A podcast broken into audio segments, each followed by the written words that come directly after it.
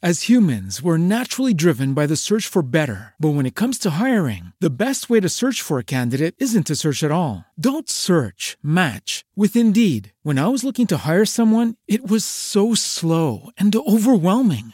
I wish I had used Indeed. If you need to hire, you need Indeed. Indeed is your matching and hiring platform with over 350 million global monthly visitors, according to Indeed data, and a matching engine that helps you find quality candidates fast. Ditch the busy work. Use Indeed for scheduling, screening, and messaging so you can connect with candidates faster. And Indeed doesn't just help you hire faster. 93% of employers agree Indeed delivers the highest quality matches compared to other job sites, according to a recent Indeed survey. And listeners of this show will get a $75 sponsored job credit to get your jobs more visibility at Indeed.com slash podcast. That's Indeed.com slash podcast. Terms and conditions apply. Fantascientificast, podcast di fantascienza e cronache dalla galassia.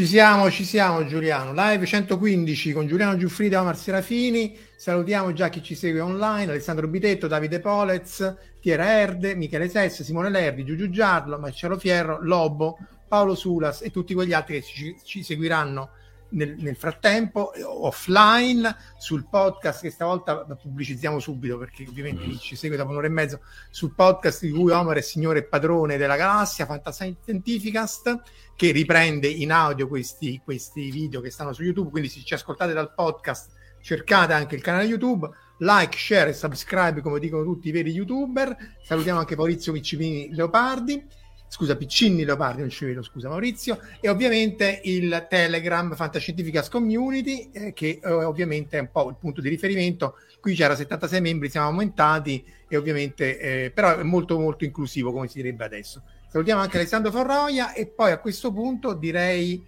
Oh, ma ci sono due, due a parte Artemis, che speriamo che parta prima possibile, due mh, mm, eventi storici, no? Sì, due eventi storici. Beh, il primo che se vuoi è, è, è, in, è in, tono, in sintonia con questa, con questa, puntata che è appena trascorso il 13 settembre, che ricordiamo che il 13 settembre 1999 la Luna è uscita dalla nostra orbita.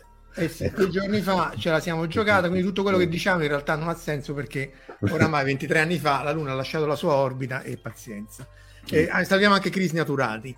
E vabbè, per chi è della nostra età, tu Giuliano mi sa che sei troppo giovane per aver subito l'influenza di spazio 180 L'ho sentito nominare più volte, ma effettivamente non l'ho mai visto, confesso. No. E...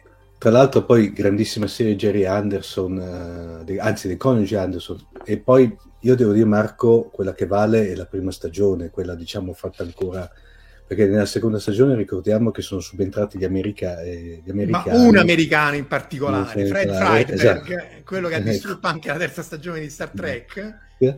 E di conseguenza ha dato più una virata un po', hanno inserito nuovi personaggi per dare un pochino più di movimento, perché dato che era una serie che ricordiamo, eh, che cos'era, la, la, tanto la prima se non mi ricordo male era anche addirittura coprodotta dalla RAI. La RAI, io mi ricordo, la RAI Radio Pres- Televisione Italiana presenta e cominciava Spazio 189. E la, mentre invece la seconda ovviamente, dato che è un prodotto che eh, veniva venduto anche in America, però ahimè eh, la prima stagione per i tempi, la tempistica americana, per il modo di pensare americano era troppo lenta, troppo cerebrale, no? Eh, già questo non so se vi ricorda il, il famoso pilot, lo Zoo di Talos di Star Trek, no? che era stato definito troppo cerebrale, per cui mettici più scazzottate, più azione, e di conseguenza seconda stagione eh, l'hanno un pochino più movimentata. Ma la cosa interessante, se vuoi qui arriviamo al secondo anniversario, anniversario che, che però è il primo, che oggi. Esatto, che oggi è che oggi nel 1970 eh, veniva trasmessa la prima puntata di UFO, altra serie di eh, Jerry Anderson, tra l'altro anche lì con una bellissima uh, base lunare, temi qui totalmente diversi rispetto a Spazio 1999, una serie molto particolare. Eh, reperitela, um, anche se ahimè non è presente su ne- nessuna piattaforma di streaming, però erano usciti tra l'altro a cura di Flora Stagliano, erano usciti quei bellissimi cofanetti con uh, anche doppiaggio rifatto sostanzialmente, per cui consiglio di andarla a prendere.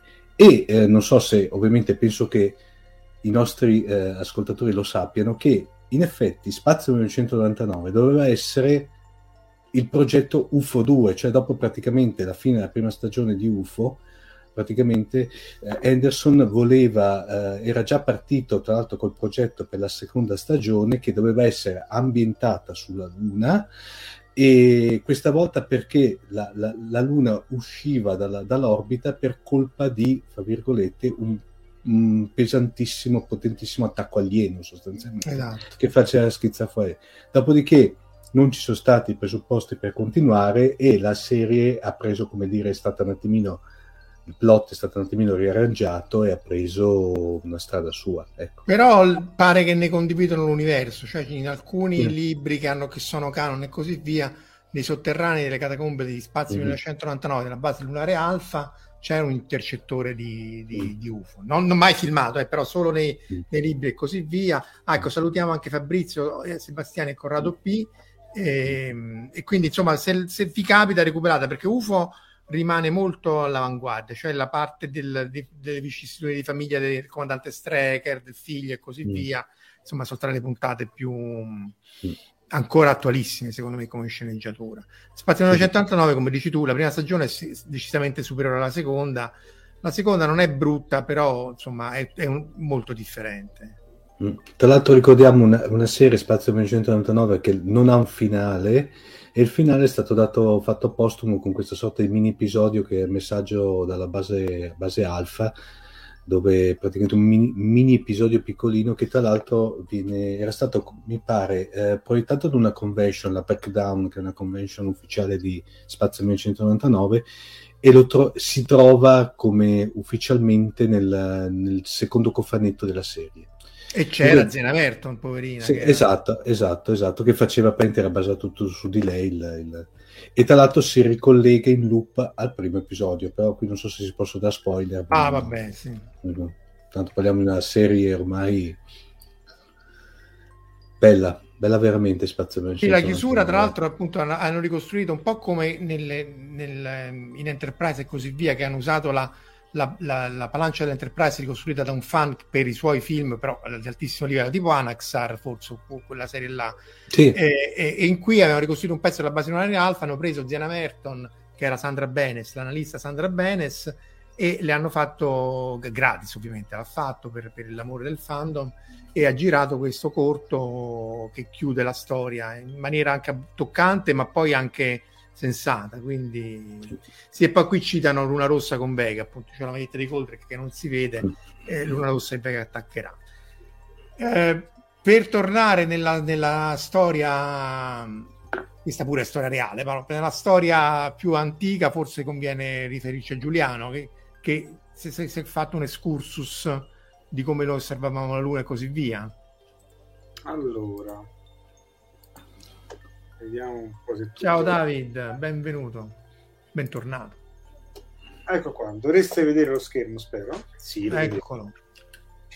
Allora, torniamo, andiamo nella storia, come diceva Marco, tra virgolette vera.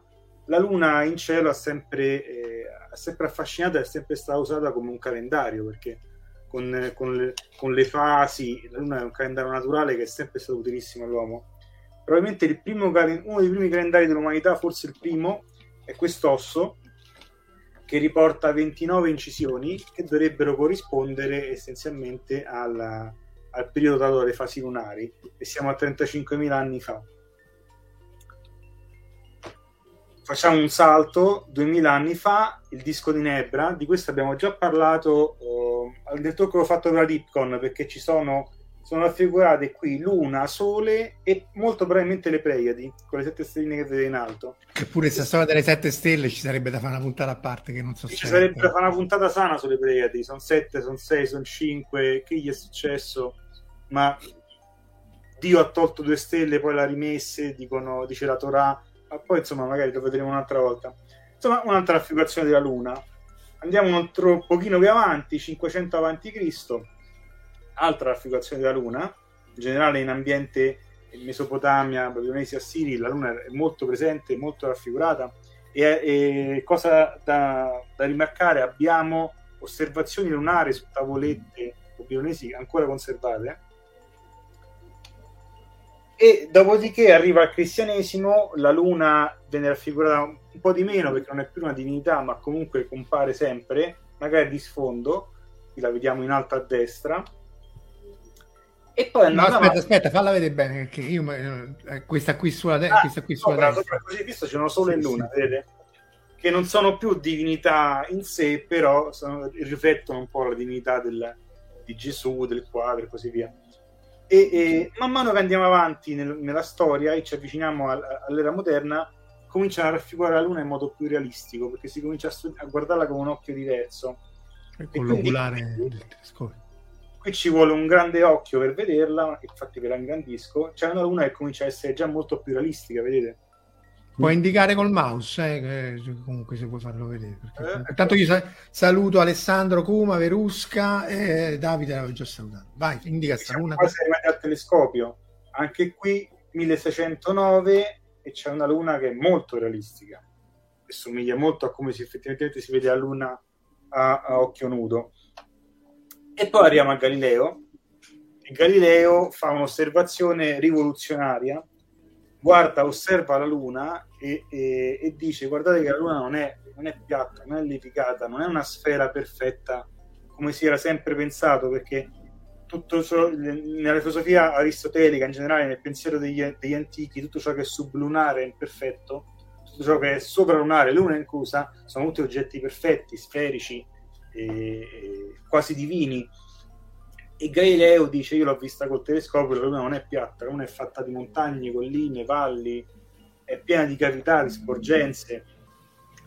E allora che succede? Succede che si, c'è chi rimane affascinato da questa cosa e addirittura abbiamo la Cappella Paolina di Santa Maria Maggiore a Roma, dove c'è un dettaglio che è difficile da vedere se non sapete dov'è, c'è una luna che, è, che ricalca esattamente i disegni che ha fatto Galileo della Luna.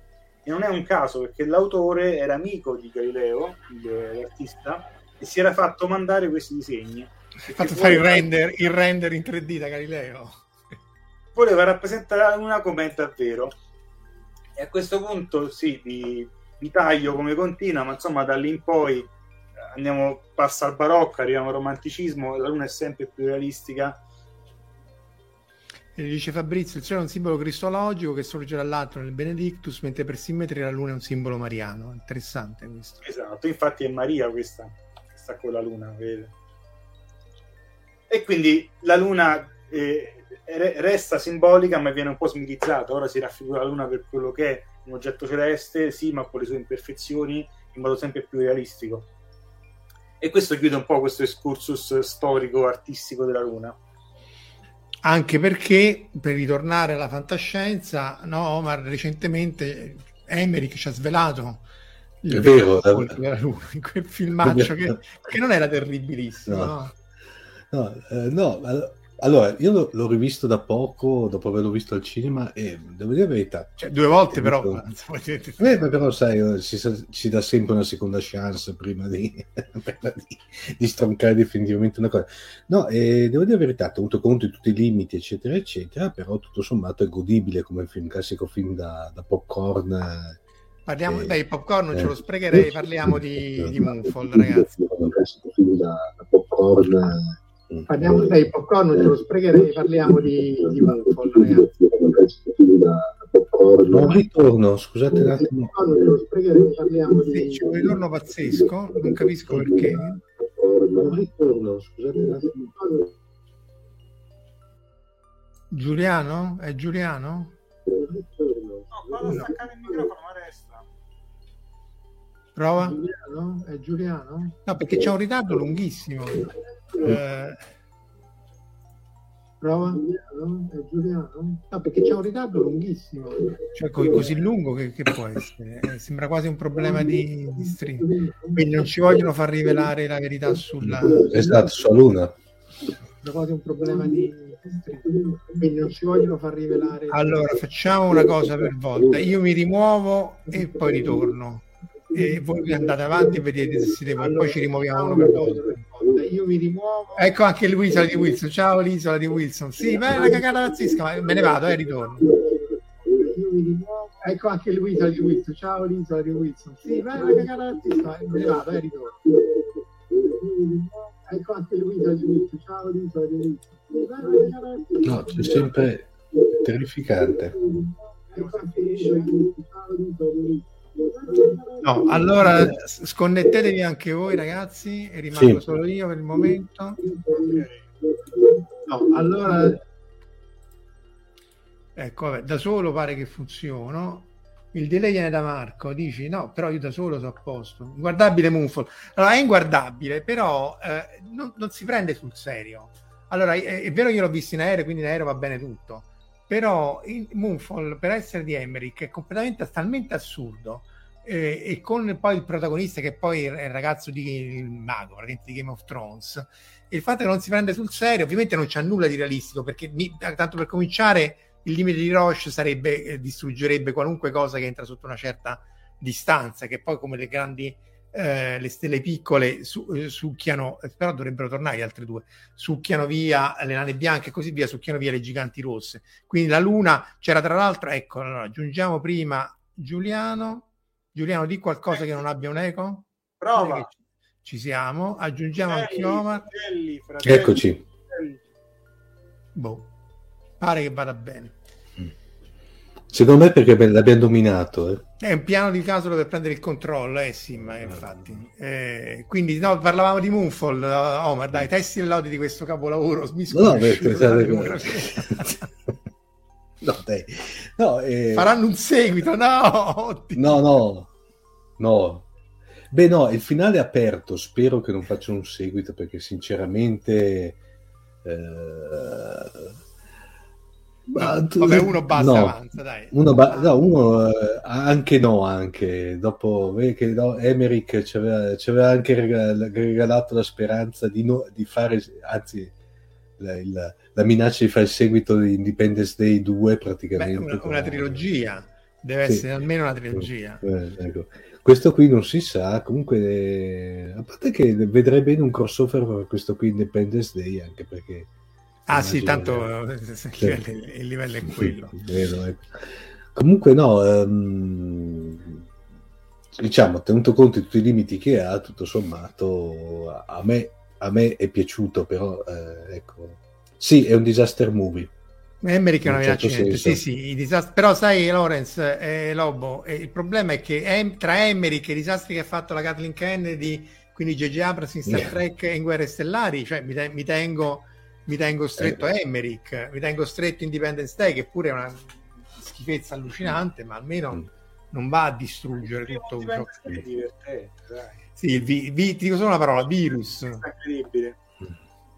Il secondo che c'è una cosa grande quanto la Luna, no? Perché la, l'astronave aliena era grande quanto mm. la Luna. Comunque, l'una per l'una, eh, insomma, l'altro motivo, a parte Spazio 1999 e così via, per tornare sulla Luna era eh, Artemis. Eh, aspetta, l'isola di Wilson, tra l'altro seguite il suo canale YouTube che è molto figo. Le prove paleontologiche dell'evoluzione dell'uomo cancellate, le loro gente discendente dalla creatura antroforse che hanno 4 miliardi di anni. Eh, un disaster movie, ah, lui a Polez dice un disaster movie perché non eh, il disastro è un disastro. Eh, eh. Comunque, con, con, appunto, con Artemis si vorrebbe tornare sulla Luna, ci si sta provando, i ritardi ovviamente sono trascurabili, è inutile sparare, cioè che, che, Artemis abbia tutta una serie di problemi, siamo d'accordo, ma che e poi tornare sulla Luna non sia eh, eh, appunto non, non, sia assolutamente banale, altrettanto vero. Sì, Fabrizio, per, se ci, ci si avvicinasse un corpo di tali dimensioni, ma dunque se il corpo non si disintegra dovrebbe essere appunto una nana bianca con una stella di neutroni Ehm, I due corpi, sì, sì, allora se uno dei due, cioè quello più debole si disintegra, cioè se, è, se, è, se la Luna fatta, fosse fatta di un materiale che, tale che appunto non si disintegrasse, eh, è la Terra che a quel punto comincerebbe a decollare un po' come nel film, però moriremmo tutti unicamente prima della collisione. C'era fatto molto molto molto bene in una puntata di Zio Paperone, antica, non so se ve la ricordate, che era quella che loro vanno nel futuro, era tutto oro e diamanti, non c'era più nessuno perché ci eravamo istinti e la Luna si sta avvicinando alla Terra, eh, in realtà eh, si sta allontanando dalla Terra e, e, si sta avvicinando alla Terra e quindi loro devono scappare prima che appunto si schianti sulla Terra. Krishna invece ha una domanda per Omar sulla Luna e l'esplorazione lunare potremmo citare il crest mancante, non chi comincia ma quel che persevera. Però io non la so questa citazione. Neanche vero. Artemis Fowl, che è questa qui? Boh. Ah, Artemis Fowl è, la, è la, perché Artemis. Boh. Krishna, elabora, elabora un po' che citazione boh. perché siamo ignoranti, nel senso che ignoriamo che, di che citazione parliamo. Possiamo andare col Saturno 5, volendo, che sulla Luna perché tornare sulla Luna? Allora, perché tornare sulla Luna? Ehm, scientificamente sì, sicuramente. Il problema della Luna è che non ci sono motivi economici, per quello poi dopo la corsa alla, alla Luna eh, si è tornati indietro e, e, e, è rimasta lì. Ora ci si ritorna perché c'è un minimo di competizione con la, con la Cina, essenzialmente. Ehm, essenzialmente se, la, se, non lo fanno gli Stati Uniti lo fa la Cina di nuovo un po' come facevano in Space Force, che è tutta una parodia, ma insomma c'aveva un sottofondo realistico. Eh, c'è una competizione con la Cina, che peraltro è il motivo per cui la stazione spaziale, a mio modestissimo avviso, eh, non sarà mai abbandonata, perché appunto altrimenti la Cina resterebbe l'unica nazione con una stazione spaziale in orbita.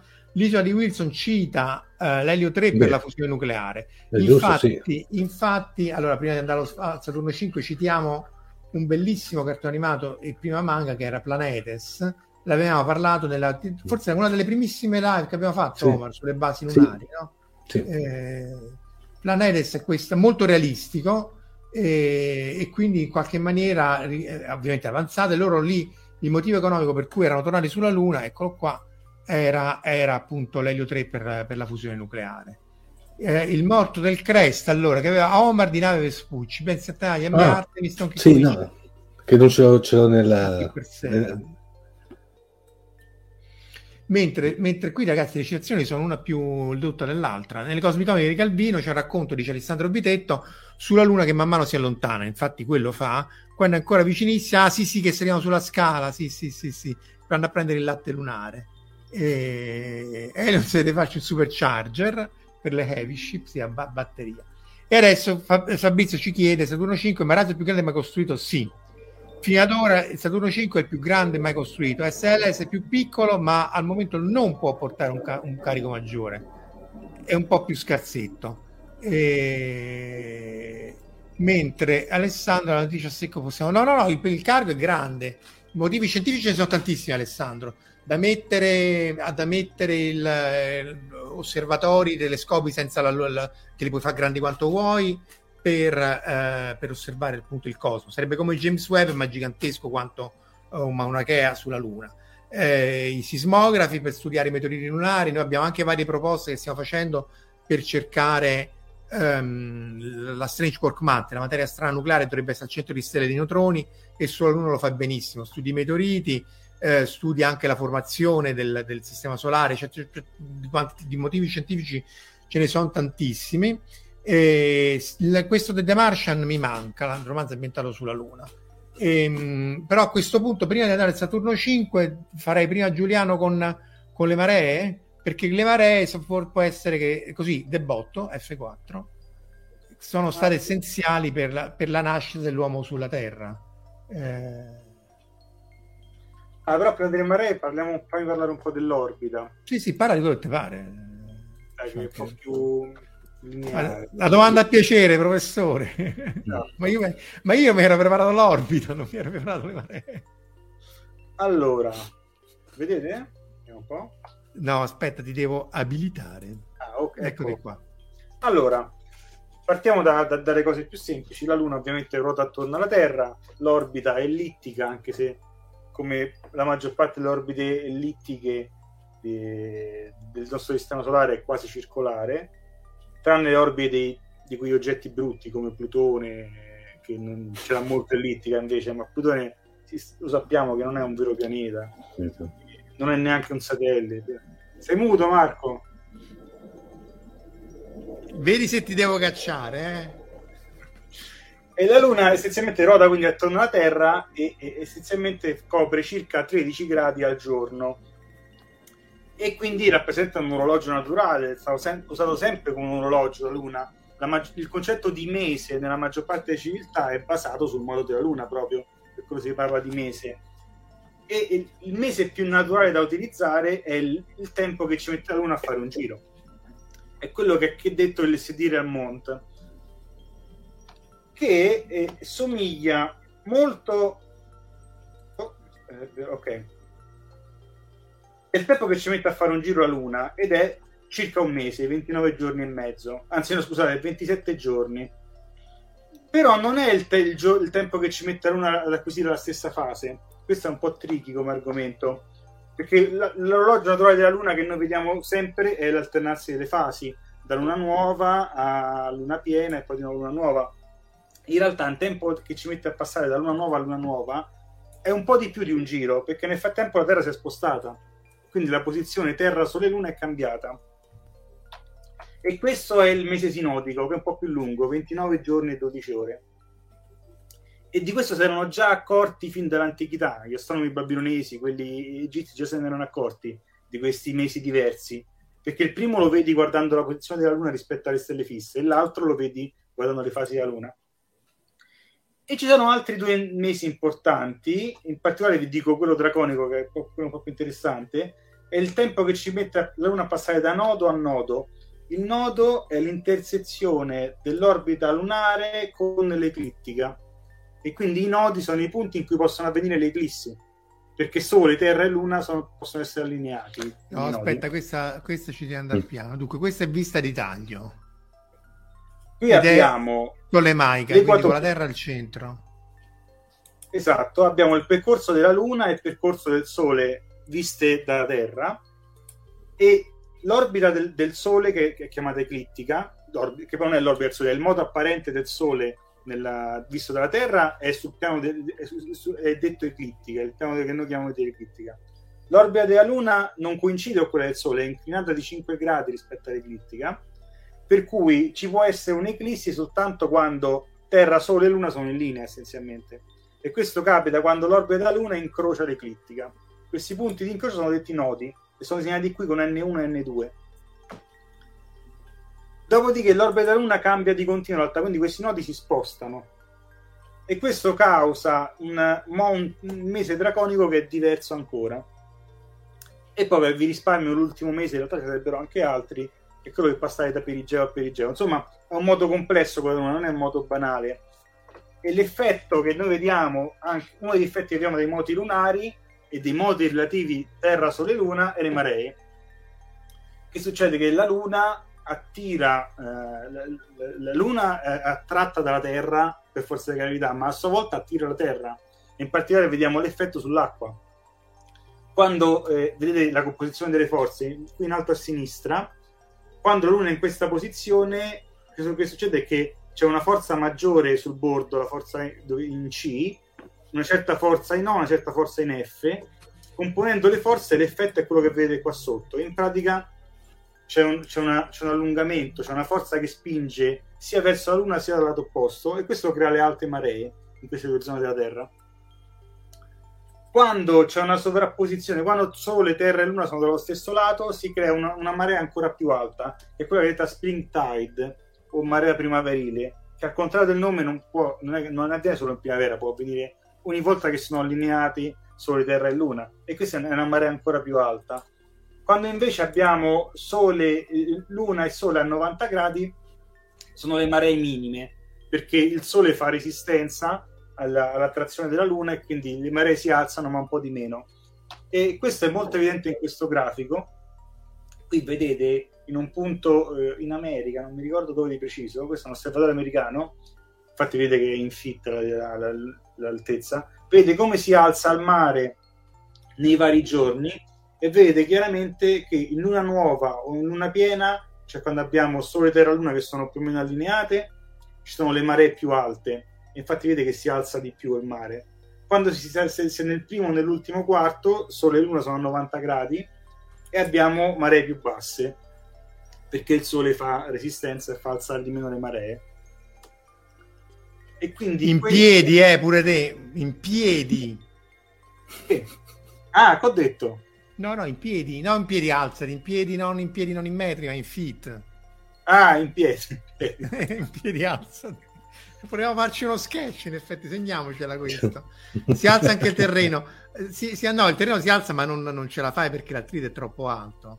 E comanda, sì, comanda sempre la gravità. La, anche lì c'è tutto un discorso sulla gravità che non si capisce perché è tanto più debole, ma è solo attrattiva, pare, e non si capisce. Abbiamo fatto la puntata con Gabriele Rizzi e con gli altri perché. Eh, e le maree, dice Alessandro Bitetto, sono anche responsabili della sincronizzazione di rivoluzione e rotazione, probabilmente perché fanno un attrito, forse anche un attrito dinamico sulla, sul, sulla Luna, cioè sul fatto che poi, comunque, essendo un corpo non perfettamente rigido, dai, ah, dai, sì. l'abbiamo detto, che l'avevamo un po' per scontato, però effettivamente è bene ripetere, ripeterlo che la Luna ha il periodo di rivoluzione e di rotazione che coincidono, quindi ci mostra sempre la stessa faccia. E il lato dietro, e il lato dietro, ma si chiama lato? Lato scuro. Dark Side. No. No, bocciato. Ecco. è farsa. Allora, anche, anche sì, no, infatti più figo Dark, chi se ne frega, perché poi sono i vignoli che me incluso, eh, che è il far side, perché in realtà non è buio, perché il sole mm. gli batte comunque. In Spazio 1999 sbagliano e scrivono Dark Side of the Moon, ma è il, lato opposto, la luna è nata a noi invisibile, ma far side, vedi, lato remoto.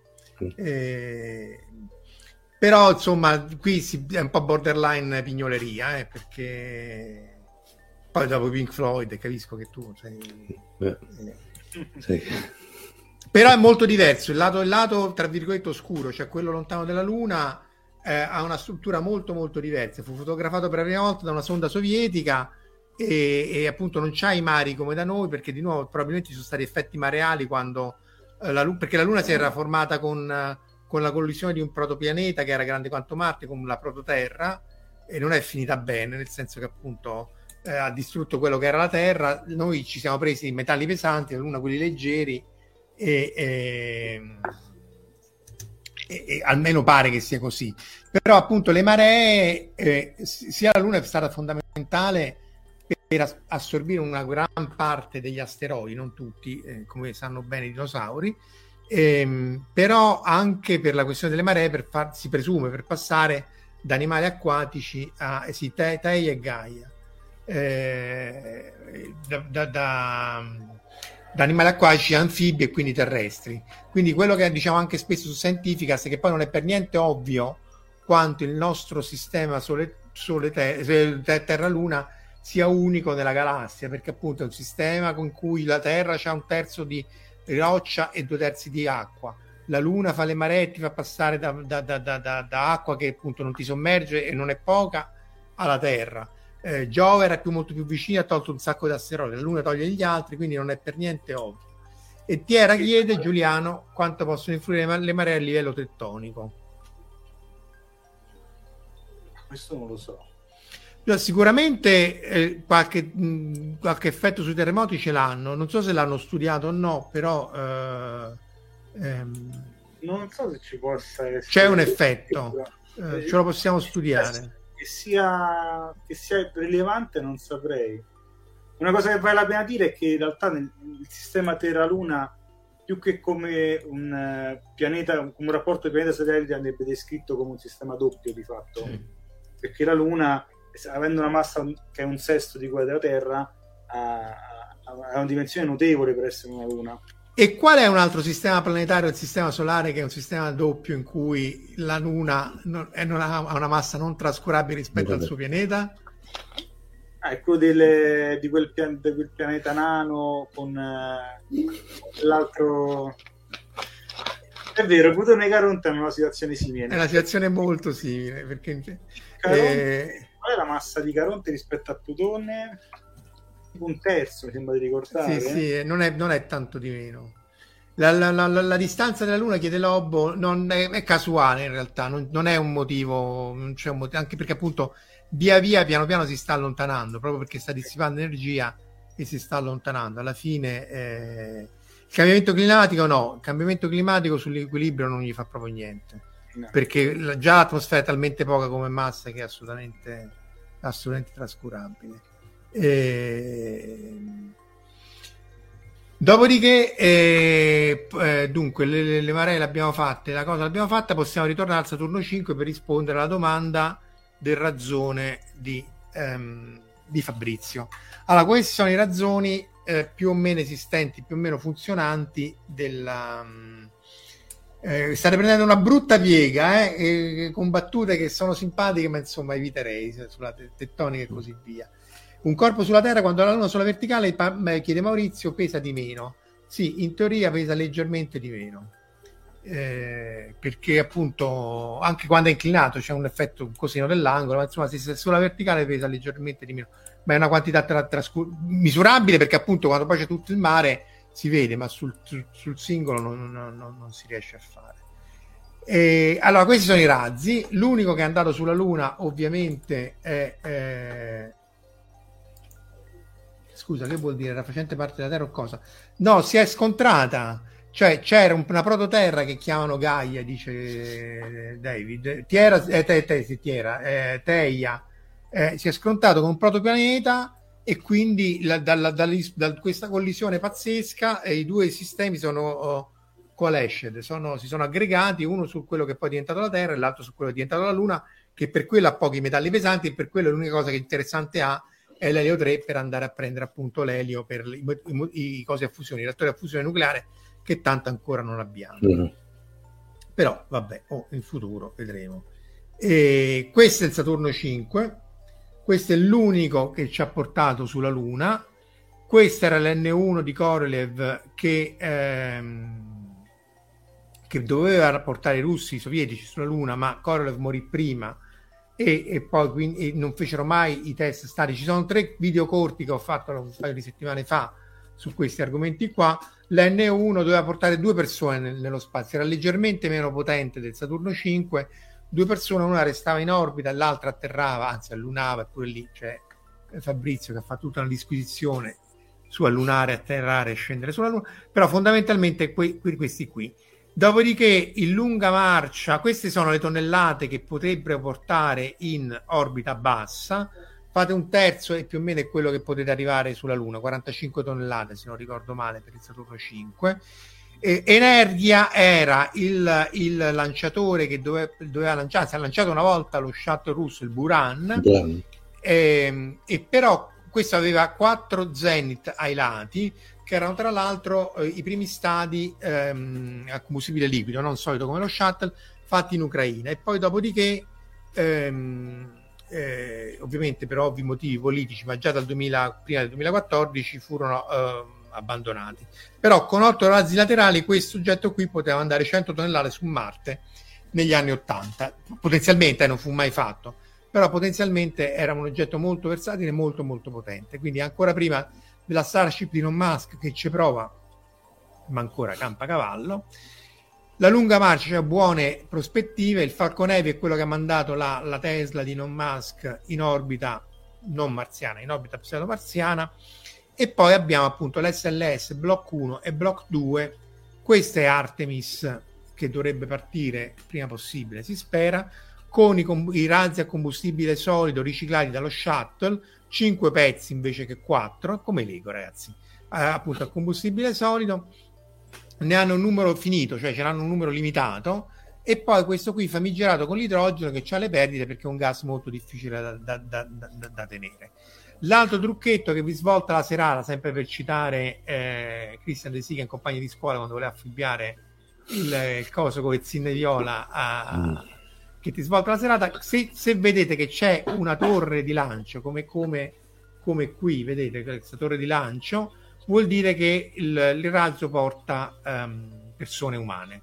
un cargo umano e perché appunto questo qui è un micro razzetto che fatto, era fatto apposta per espellere il Saturno 5 o la capsula N1 l'SLS Block eh, per appunto per eh, salvaguardare gli astronauti in caso di esplosione, di esplosione ehm, del, dell'oggetto. Tra l'altro se ci avete fatto caso uno di questi si è, si è attivato ehm, sul razzo di Bezos che però non c'era equipaggio eh, perché appunto il razzo principale era esploso. Io mi sono perso un po' dei vostri commenti, abbiate pazienza perché eh, ehm, ah, salutiamo però Mariano Pirro che si è unito a noi, buonasera.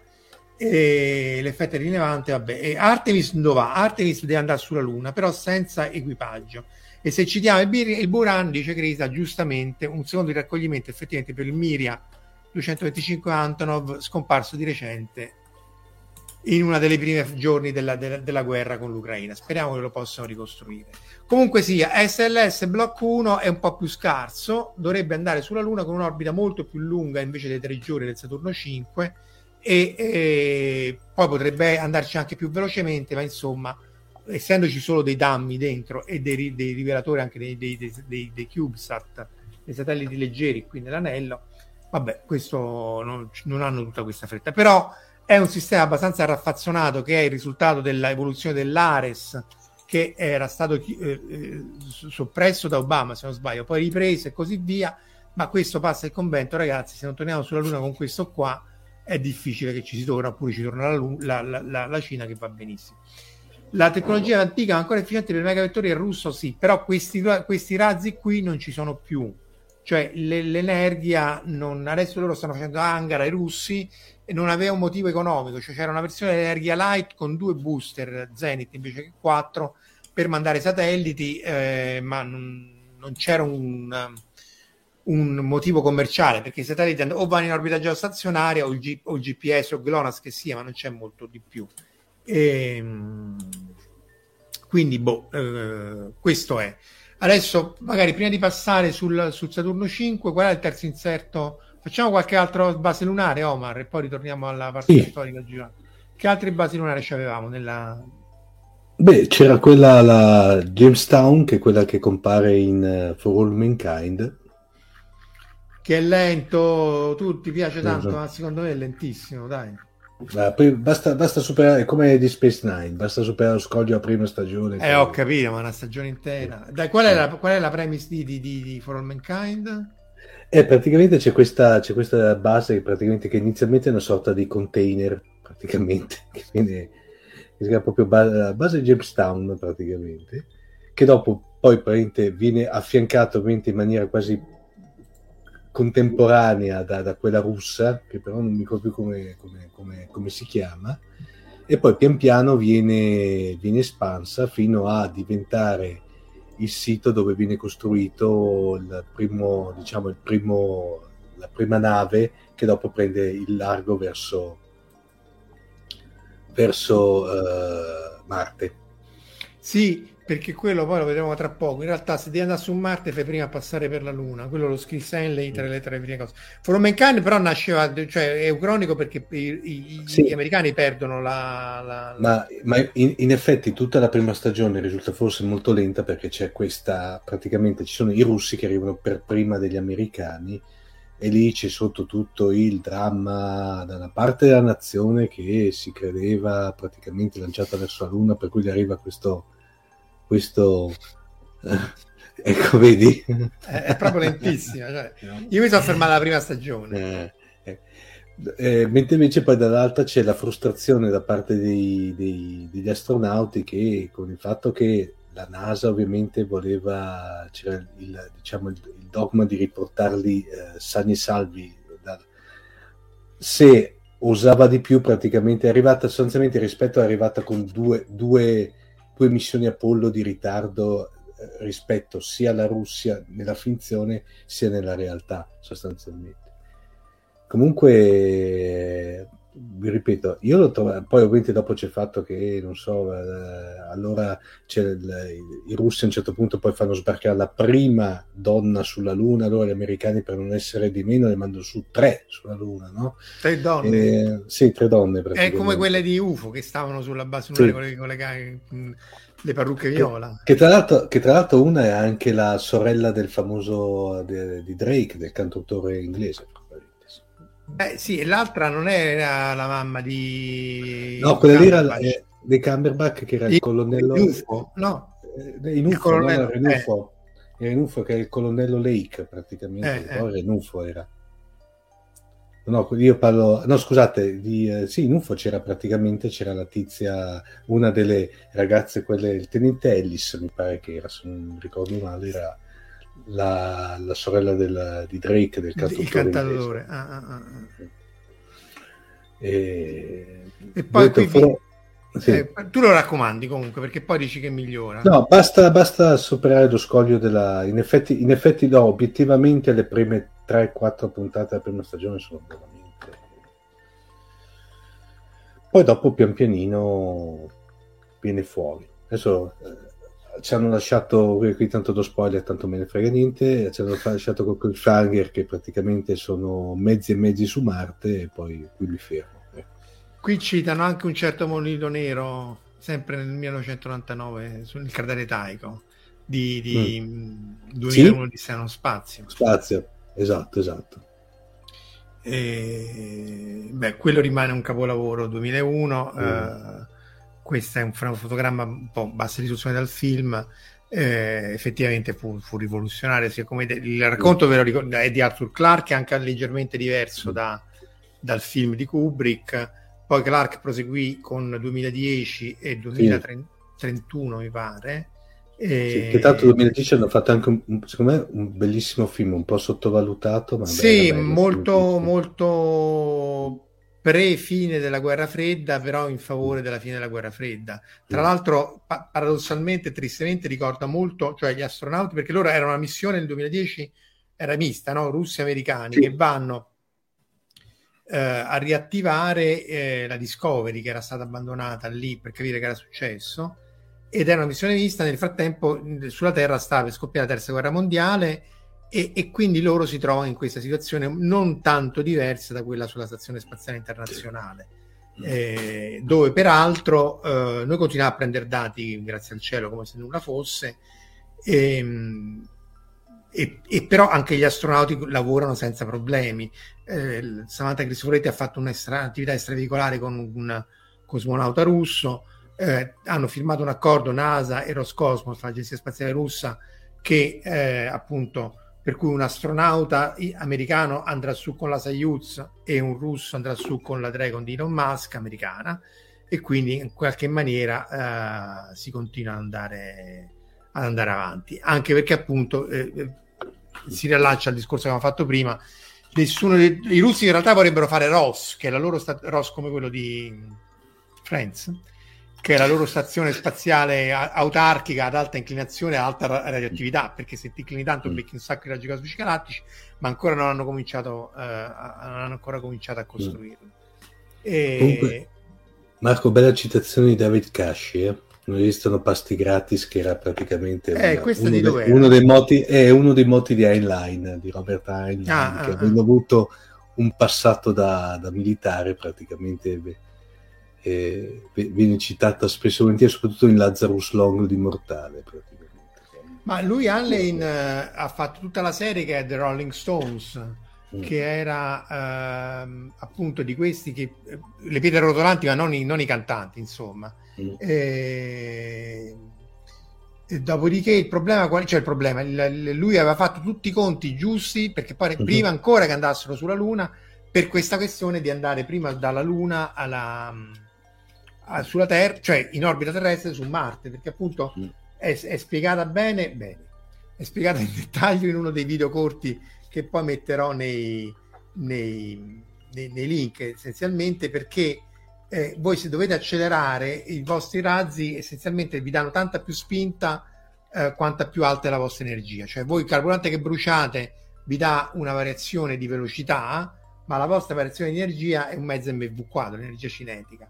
E questo vuol dire che se eh, voi accelerate, accendete il razzo quando state andando veloci, avete, eh, non dico un passo gratis, ma guadagnate molto in, in, in energia. Per cui quello che conviene fare è, è questo qui, cioè di andare, partire dalla, dalla Luna, quindi costruire la vostra astronave car- cargo per la stazione spa- per, per Marte dalla Luna, salire il piccolo pozzo gravitazionale lunare, buttarvi giù nel pozzo gravitazionale terrestre, accendere i razzi qui quando state andando a 10 km al secondo e andare poi verso, verso Marte. Quindi andate in caduta libera, acceleratevi che scendete e poi riaccendete, eh, riaccendete i razzi. E, e, questa appunto è la prima, eh, la prima accensione dei razzi, questo è il raggio lunare, quindi partite dalla superficie lunare, vi mettete in orbita, poi dovete correggere l'orbita perché altrimenti state su un'orbita ellittica, poi come facevano con le missioni Apollo, eh, solo che poi lì tornavano sulla Terra per restarci. E sì, tra gli altri c'è la Luna Severa Marista di Enlil, che altre è molto... E anche qua a seconda dell'energia che avete, dell'inclinazione che avete, potete andare troppo alti, troppo bassi, ricadere e poi mettervi e auspicabilmente attraccare con quello che era l'Apollo una volta, il modulo di comando, e attraccare con quello che sarà Artemis in futuro. Eh, tra l'altro, appunto, loro quello che prevedono è prima della base lunare costruire Gateway, che è un'altra base spaziale più piccola di quella internazionale, in un'orbita molto strana attorno alla Luna, molto alta e così via, anche perché la Luna della, delle anomalie gravitazionali, eccetera, eccetera, e, e quindi sta in orbita alta. E, e la linea spazio, tale sta linea spazio di Torino sta già costruendo, eccola qua, sta già costruendo i moduli, eh, però è molto più piccola della stazione internazionale. Vedete qui, vedete Orion di Artemis, su, qui sulla destra, i vari moduli, pannelli solari che non fanno mai male, però è, insomma, più piccola. Eccola qua, vedete com- com- comparata con la stazione spaziale internazionale c'è meno pannelli solari perché c'era i generatori eh, energia nucleare lo spazio abitativo è un po' di meno perché comunque lo spazio abitativo è solamente questo qua Beh, speriamo che si riesca a fare ehm, però è complicato perché sono tre giorni ci vuole tempo per arrivare sulla luna se c'è qualunque problema la radiazione è complicata insomma non, non è così ovvio eh, Moon Ah, allora, qui state citando tutta una serie di cose. Eh, allora, andiamo per, con ordine. Non esistono pasti gratis, vabbè, anche la, la termodinamica, per cui il moto perpetuo non c'è. La Severa Maestra l'abbiamo già citato, ma vale la pena ricitarlo perché comunque poi è un po', il, è un po la, il nonno di Gundam, perché poi quando questi entrano in guerra con la Terra tirano i sassi e, e gli asteroidi sulla Terra, anche un po' come facevano anche in Babylon 5 i, sì. i famosi mimbari. Tra l'altro io qui ho... No, i centuriani. I, i, scusa, sì, i centauri. Eh, Courtesy of Flora è l'autografo di Lando Morlari eh, da, alla Dipcom. E, ehm, anche perché appunto l'energia cinetica ti tira veramente giù di tutto. E poi cita Alessandro Forroia il film Moon che è bellissimo. Sì e l'isola, l'isola, di Wilson cita il libro Gateway di Frederick Paul, di cui abbiamo parlato ma non tantissimo, e, e effettivamente merita assolutamente. Frederick Paul era più famoso no, negli, negli, Stati Uniti, Omar, che in Italia, però è assolutamente sì. a livello di, dei grandissimi. Grandissimi, sì, concordo. E, e, gateway eh, praticamente sono queste specie di minatori perché essenzialmente c'è questo gateway che è questa stazione abbandonata da questi stra- eh, alieni che ha queste capsule che sono preprogrammate per andare chissà dove. Di solito muori, però spesso torni con, con tesoro e ti pagano un sacco di soldi in tecnologia aliena. E, merita assolutamente. E, e, David Casci cita il gateway come voleva fare Von Brown. Adesso ci, ci arriviamo. Tu, Giuliano, c'avevi un terzo inserto? Allora, mi è venuta in mente una cosa da raccontarvi adesso. Eh, quando parliamo delle maree, e sono andato intanto a cercarla. Eh? condividi schermo, trick e track. Eccolo qua. Che non so se ne avevamo parlato in qualche altra. Ehm... Si vede? No, ancora no. Ah, scusa, scusa. Stavo cercando il gateway che diceva David. Eccolo qua.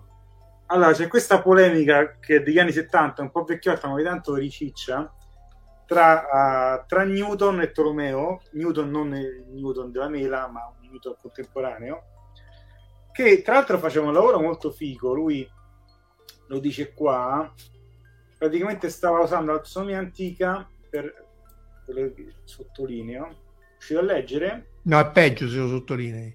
Però okay. aspetta un attimo, scusa, Son Newton è un Newton a noi contemporaneo? Sì, anni 70 siamo.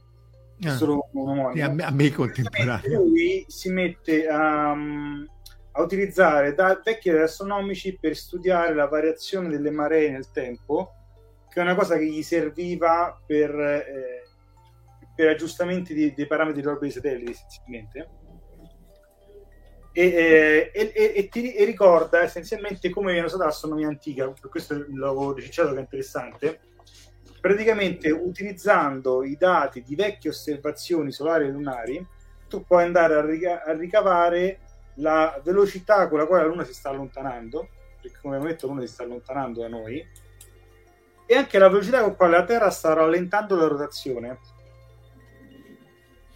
Dice, dice, ecco, bravo, esatto che è, che, che, è una, che, è una, cosa che uno non pensa che si possa utilizzare i vecchi astronomici per fare qualcosa di utile, invece sì, si usa, perché essenzialmente se tu vai a vedere la posizione di Terra, Luna e Sole 2000 anni fa, eh, la confronti con, con, i modelli che hai di rallentamento della rotazione terrestre e di allontanamento della Luna, che sono due effetti che ovviamente vanno a influenzare le osservazioni, puoi andare a, a calibrare meglio i tuoi, i tuoi modelli perché che la Terra stia rallentando si sa, che la Luna si stia allontanando anche, sono due fatti noti, ma misurarle è molto difficile perché è un effetto molto piccolo, quindi o fai misure incredibilmente precise o fai misure molto lontane nel tempo. Questo ti serve. Eh, apro parentesi, infatti quando andarono sulla, sulla Luna Apollo misero il riflettore proprio per misurare con laser questa cosa qua. Esatto. Chiudo parentesi. E, e, la cosa divertente che ve la raccontate perché è una polemica che, che ha anche fatto un bel po' chiacchierare eh, all'epoca, ogni tanto torna. E che Stava lui... su Novella 2000 su tutte le settimane.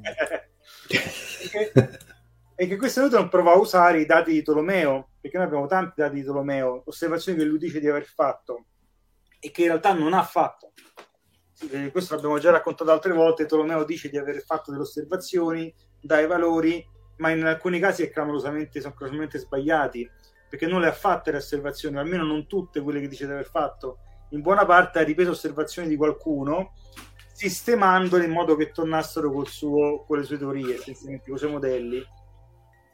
E, e lui critica pesantemente Tolomeo, vi faccio vedere un attimo la conclusione dell'articolo. Ci ha fatto anche un libro poi, eh, se volete potete comprare un libro sano su questa cosa. Eccolo qua e se vede qui sotto lui parla di crimine di Tolomeo per il fatto che ha taroccato i dati essenzialmente. Ora, ma, eh... ma aspetta, aspetta, aspetta, ha taroccati per farsi tornare la sua ipotesi, cioè perché che cosa esatto, che... esatto, per far tornare i modelli che essenzialmente il, il, il suo modello di universo. Ora, questa cosa in realtà già si sapeva. Lui dice che soltanto pochi l'avevano osservato, nessuno le osserva, ma in realtà lui sta mh, sta, sta, giudicando una scienza di 2000 anni fa con dei parametri moderni, che è una cosa che bisogna fare con molta attenzione. Non è che Tolomeo non fosse uno scienziato, secondo, le, secondo altri che poi hanno risposto, Tolomeo non stava taroccando il dato per imbrogliare qualcuno, stava massaggiando. Stava massaggiando. E che semplicemente le, all'epoca non, eh, non pretendevano mai di riuscire a predire esattamente quello che succedeva in cielo, perché sapevano soprattutto che le osservazioni che facevano erano spesso inadeguate. Per cui si accontentavano di avere un modello che funzionasse grosso modo. E, mm. e, e soprattutto dubitavano che si potesse arrivare a descrivere esattamente la realtà. E dubitavano che quello che i sensi dicono fosse sempre vero.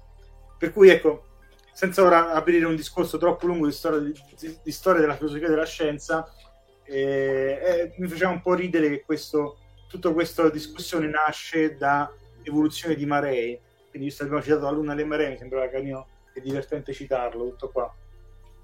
Sì, Però, comunque, questa, anche perché poi magari dovremmo farne una puntata su, anche su questo. Cioè, non è che loro pretendessero che il sistema eh, eh, con, la, con la Terra al centro geocentrico fosse cioè che la descrizione dei, dei, dei epicicli deferenti fosse corretta, cioè o meglio che fosse che era, era, corretta dal punto di vista cinematico, ma non si sapeva, non, non pretendeva che spiegasse niente.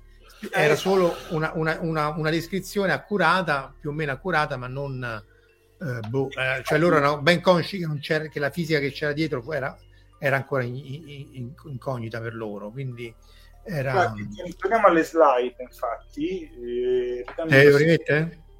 Sì, che facciamo un altro inserto a questo punto che avevo preparato e che parla proprio di questa cosa qui. Qui tanto vale citarlo.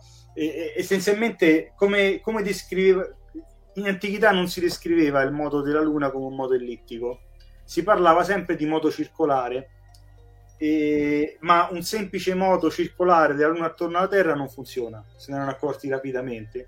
Quindi già il parco aveva complicato un po' il modello, ed è questo che vedete qua a sinistra. Ed è quello classico del deferente e l'epiciclo, che avete già sentito parlare. Aspetta, aspetta, ma perché non era... Non è, non, perché, perché il baricentro è sotto la Terra, non è al centro della Terra? Perché il modo questa... circolare puro non funziona perché non è, non è un cerchio quello che Ah, perché è ellittico. Ah, ah, esatto, perché è ellittico. E se ne erano accorti subito, già dalle prime osservazioni. Quindi già il parco aveva fatto un modello più elaborato, c'è un deferente, c'è un epiciclo e questo crea delle alterazioni del moto che somigliavano alle osservazioni. Tolomeo lo complica ancora di più, ma ancora funziona male. Ci, vogliono, ci vuole Altusi, gli arabi e Copernico per arrivare a un modello che funzionasse piuttosto bene, che è questo che vedete qua a destra. Quindi si compongono due modi circolari, anzi tre modi circolari in tutto, vedete? E viene, fuori un modo molto complesso, ma che mettendo i giusti parametri riusciva a seguire bene la luna in cielo. E, e dopodiché invece arriva il moto ellittico come descritto da Keplero che funziona anche meglio e, e quindi lì fine delle discussioni. Però questo ci permette di aprire una riflessione se tu continui ad aggiungere moti circolari, effettivamente andando a cambiare la fase, cioè il punto di partenza dei vari moti e la velocità di rotazione, puoi rappresentare quasi ogni moto possibile tra quelli osservati in cielo. Basta che aggiungi epicicli differenti. E detto in termini matematici moderni, quello che facevano i greci, che faceva anche Copernico, perché Copernico per molti versi non è il primo astronomo moderno, è l'ultimo astronomo antico. Perché è vero che ci porta la teoria elocentrica e quindi lo, lo, lo, dipingiamo come il primo astronomo moderno perché ha messo il Sole al centro. E questo è sicuramente molto forte ma non era il primo ad aver fatto questa ipotesi l'aveva già fatta Aristarco di Sama nella Grecia ellenistica e Copernico per il resto usa tutti strumenti propri dell'astronomia antica parla sempre di composizione di modi circolari Copernico quindi più che il primo astronomo moderno, forse è l'ultimo astronomo antico. Comunque questa cosa dei, dei, dei piccini differenti, poi in realtà n- non è che li potevano aggiungere, ma poi si fermavano subito allo sviluppo in serie, perché poi no. Si fermava subito perché in realtà già funzionava. Tutto sommato con... Eh, effettivamente nelle, nel modello tolemaico dell'universo è proprio la Luna aveva dei diversi problemini, infatti li, li, cambiarono Esatto, e, e volevano arrivare proprio all'osservazione di Alessandro. E direi che è più di Fourier, eh? Alessandro, proprio tu che sei matematico, direi più Fourier che Taylor, ma comunque anche qua. Esatto, somiglia molto a un'espansione in serie di Fourier, di fatto. Tu stai descrivendo un moto con una composizione di modi circolari uniformi, con una certa fase, che in antichità chiamavano anomalie, ma era una fase di fatto, e con diverse velocità angolari. Componendo questi moti tu arrivi ad approssimare sufficientemente bene qualunque moto. E, e, ehm, e quindi questo ci permette di avere questa riflessione che stava anticipando Marco, appunto.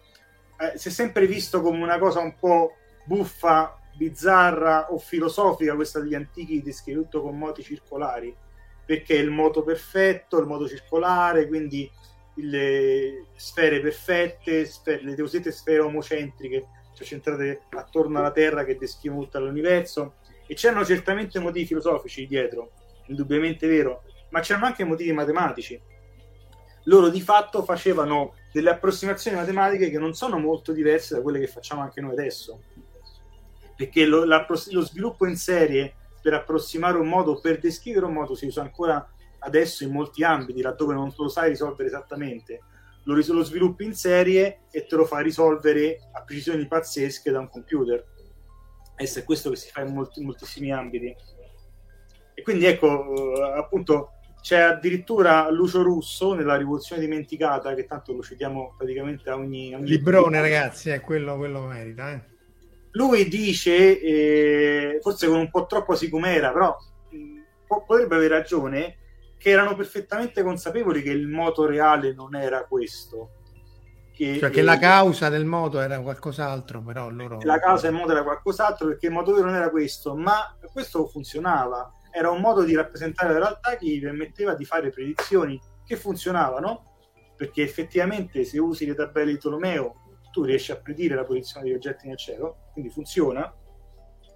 Non, non, non funziona se lo estendi per millenni allora ogni tanto devi risettare in un'osservazione perché sennò ti si sommano gli errori ma nell'arco di qualche secolo funzionano benissimo. E, e qui secondo Russo in realtà loro sapevano addirittura c'è una sviluppatoria per cui il modello eliocentrico avesse un, un, certo successo nella Grecia però semplicemente non avevano la matematica per descrivere i modi con un modello eliocentrico perché era per loro troppo complicata questa matematica qui era molto più semplice, loro la sapevano usare, la sapevano eh, fare bene e quindi ci è arrivata questa a noi come verità assoluta. Poi io trovo pazzesco che questi si rendessero conto che già all'epoca dei greci, ma anche già nell'epoca medievale, che non erano orbite circolari ma ellittiche, che, visto, perché poi la nostra orbita è circolare, salvo una cosa, quanto è il 5%, il 3%, è veramente trovo una cosa incredibile. Ma te ne accorgi perché comunque gli, le, rapidamente può arrivare anche ad errori di decine di minuti o gradi. Eh, sì, sì.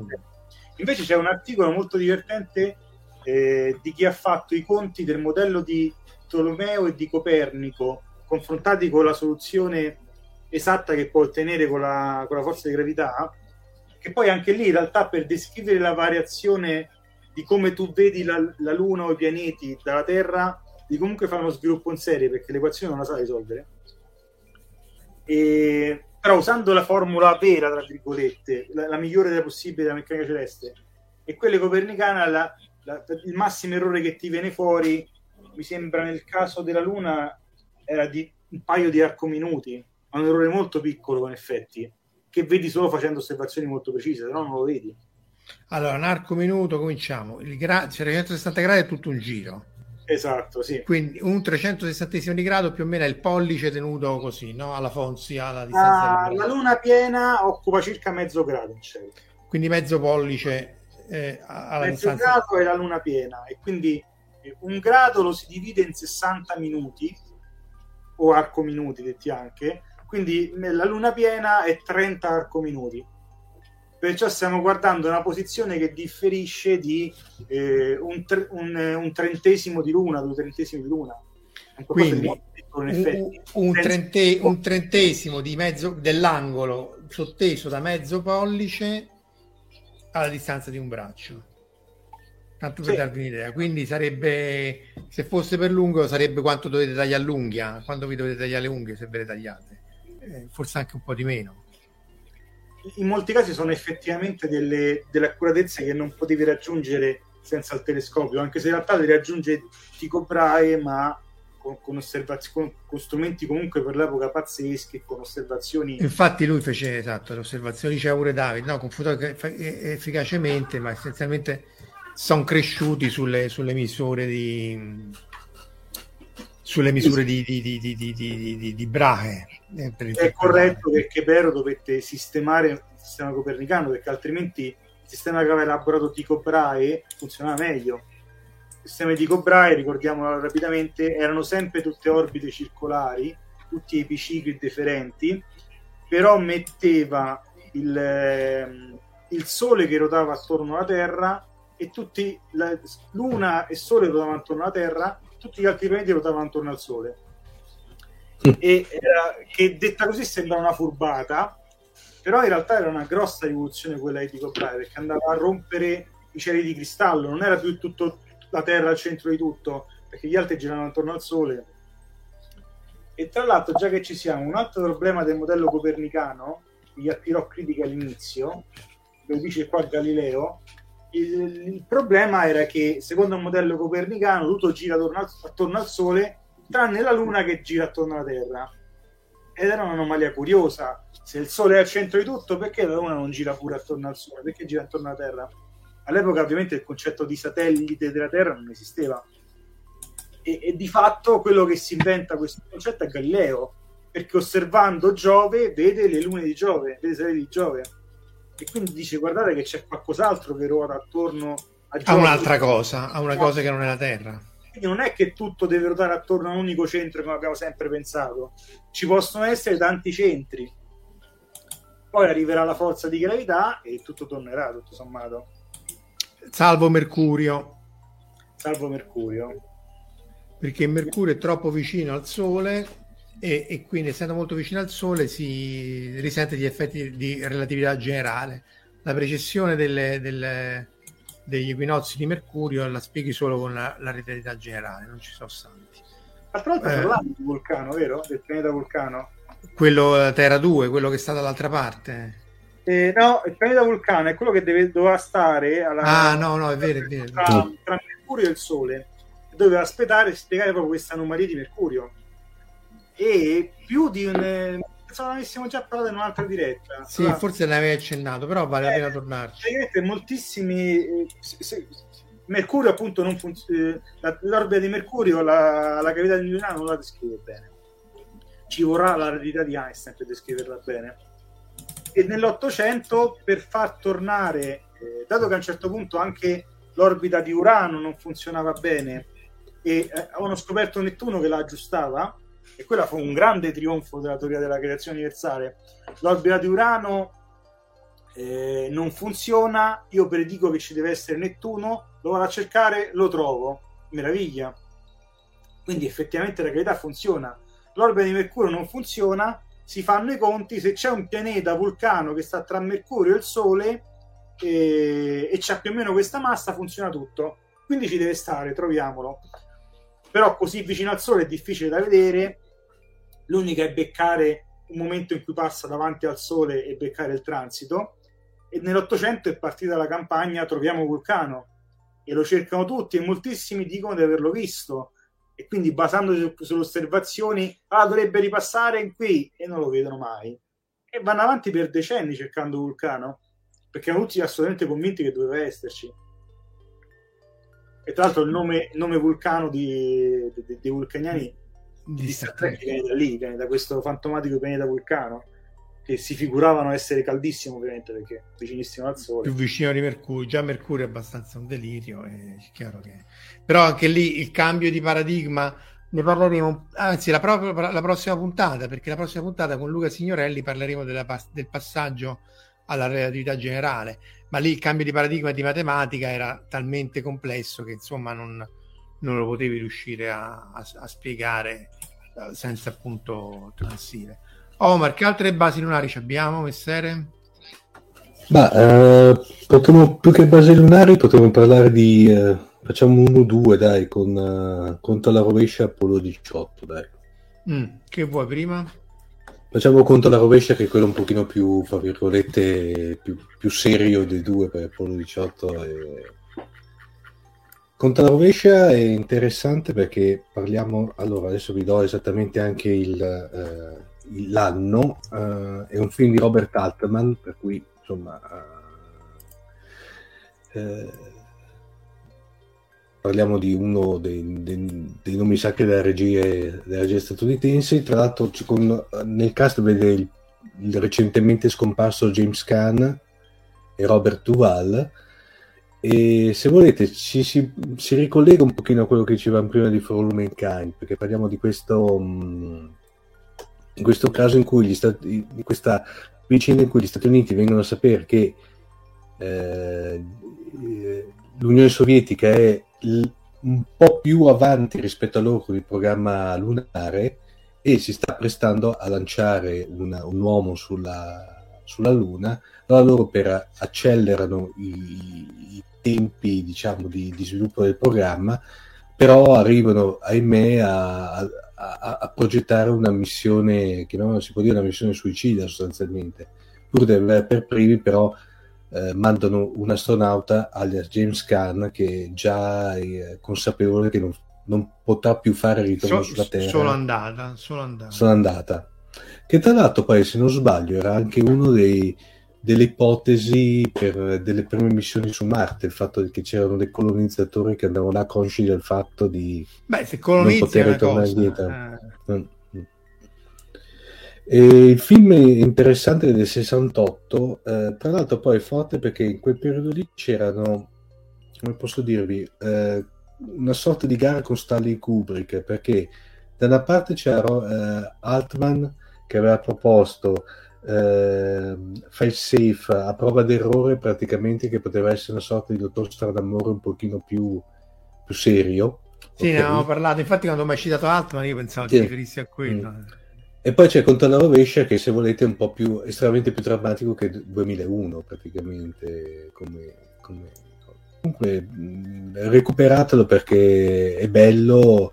Ovviamente tenuto conto del fatto della verosim- anche abbastanza verosimile eh, da vedere eh, non so se si trova sui canali ufficiali, era uscito tempo, mm, era uscito tempo fa un'offerta, un'offerta su Amazon, si portava via il, il, DVD per poco. Prendete un DVD perché tra l'altro su dei, dei, una bella intervista ad Altman, tra parentesi. Mentre invece è totalmente diverso è Apollo 18, che una, è, un, è, un, film fatto uh, sul, come se fosse un documentario, cioè un falso documentario, tra l'altro è girato anche da, da eh, anche che eh, Gonzalo Lopez Gallego che tra l'altro è un documentarista di professione proprio ce lo fa qui prestato la regia realizza questo e ci spiegano il perché eh, dopo l'Apollo 17 non ci sono state più missioni sulla Luna. E tra l'altro fa vedere i cugini lunari cattivi di Mimimi i mimimmi di, di, di Guzzanti sì. su Marte. Guzzanti, può essere fossero esatto. la stessa razza, eh? può essere fossero imparentati. Ah sì, eh? Ah sì, nulla, nulla, nulla ci vieta di crederlo. Comunque, anche questo guardato perché più che altro è interessante come è fatto, eh, perché è fatto veramente come se fosse un documentario, eh, un po' con qualche influenza alla Blair Witch Project, eh, per cui con la, la eh, girato in prima persona. È interessante, molto, con molta suspense. Qui dalla regia citano giustamente eh, Georges Méliès con eh, quello... un, un, viaggio sulla Luna, non ce l'ho tra le slide. Il classico. E, e, tra l'altro c'è Hugo, no? che è questo film molto bello, che è un sì, omaggio. Hugo, Hugo, Hugo, Hugo Cabré, praticamente, sì, con, sì. Eh, con il, il, ragazzo che dopo ha fatto... Eh, scusate che si chiama Asia Butterfly, mi pare che dopo è quello che ha fatto il gioco di Ender, tra l'altro, ah, ah, e lì ah. tutto, è tutto un omaggio, tra l'altro era bello quel film lì perché io mi ricordo che l'avevo visto, eh, era uno dei, beh, insieme ad Avatar, uno con gli effetti 3D più, più, più notevoli. Infatti era... Sì. ci sono a un certo punto delle scene all'interno di un orologio meccanico enorme, era veramente suggestivo vederlo. Sì, tutto quasi in presa continua, eccetera. E poi citano effettivamente per il titolo, ma vale la pena tor- sì. menzionarlo, Man on the Moon con, con, direi su, se vogliamo essere super pignole, su Andy Kaufman, mm. nel senso che era, come si chiama? The Mask, eh, l'attore, eh, Jim Carrey. Jim, Jim Carrey, Carrey che faceva Andy Kaufman, che era questo comico completamente pazzo perché c'era varie personalità, stava in taxi che è una vecchissima serie televisiva, vecchissima insomma dell'era nostra, tu Giuliano immagino che non l'hai mai sentita Taxi, in cui c'erano Danny, De, Danny DeVito, Christopher Lloyd, Andy Kaufman, tutti attorissimi. È una sitcom era, Danny DeVito faceva il capo dei tassisti che, cattivo, insomma il padrone, ed Andy Kaufman faceva 50 personaggi differenti, Christopher Lloyd ehm, faceva uno un po', un po' scoppiato, Taxi, esatto. E la panspermia dei mimimi, infatti, cita l'isola di Wilson. Interessante, un sistema sì. solare. E l'altro ci sono dei risultati, pare, dalle sonde di, di, su Marte che forse pare, dico pare, qualcosa di molecole organiche si stia vedendo. Vanno ovviamente con piedi di, di, di, di piombissimo perché non, non, si può rischiare.